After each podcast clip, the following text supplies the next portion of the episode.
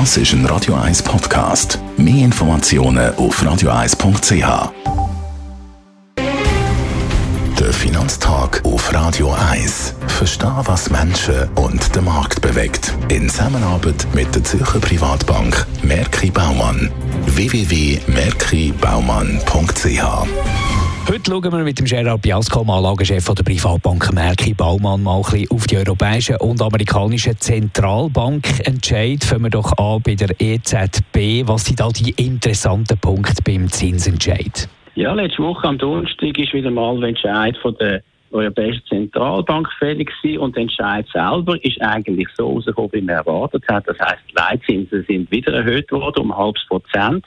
Interessant war der Ton von der Frau Wir haben ganz klar gemerkt, dass der Ton viel aggressiver, restriktiver ist, als Finanzmärkte eigentlich gemeint haben und auch eingepreist haben und auch jetzt noch einpreisen. Frau Lagarde hat zum Beispiel gesagt, wir werden auch im März noch nicht genug restriktive Geldpolitik haben. Oder ein anderes Zitat, die tiefer liegende Inflation bleibt weiterhin bedenklich. Also restriktivere Ausrichtung als wir eigentlich gemeint haben von der Europäischen Zentralbank. Wie sieht es aus bei der US-Zentralbank?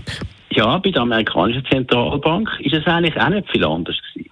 Die haben die Leitzinsen erhöht, das hat man erwartet, um ein Viertel Prozent. Wir sind jetzt bei vier, fünf Achtel bei den amerikanischen Zinsen. Und der Chef von der US-Zentralbank, der Powell, hat dann in der Pressekonferenz zwar gesagt, er stört sich nicht an den ähm, verbesserten monetären Bedingungen. Aber er hat betont, dass nicht einmal eine Zinspause diskutiert werde und dass Güterinflation, und das ist interessant, das ist nämlich die, die zurückgekommen ist in der letzten Zeit, dass die wieder ansteigen könnte. Auch hat er betont, dass die Inflation von den Dienstleistungspreisen weiterhin hoch, also zu hoch sei.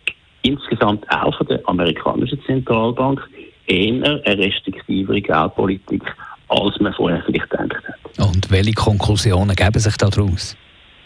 Ja, es ist relativ klar. Es ist kein Grund für Euphorie in den Finanzmärkten, vor allem bei den Aktienmärkten, aber auch die Obligationenmärkten. Es ist kein Grund für Euphorie betreffend schon mögliche Zinssenkungen.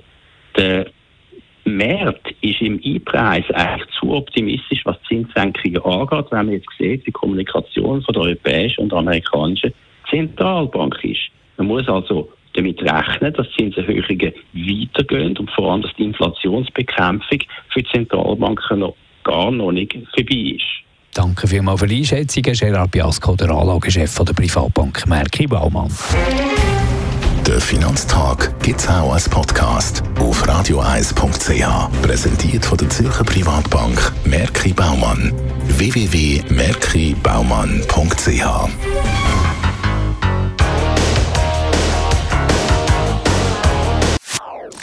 Das ist ein Radio 1 Podcast. Mehr Informationen auf radioeis.ch.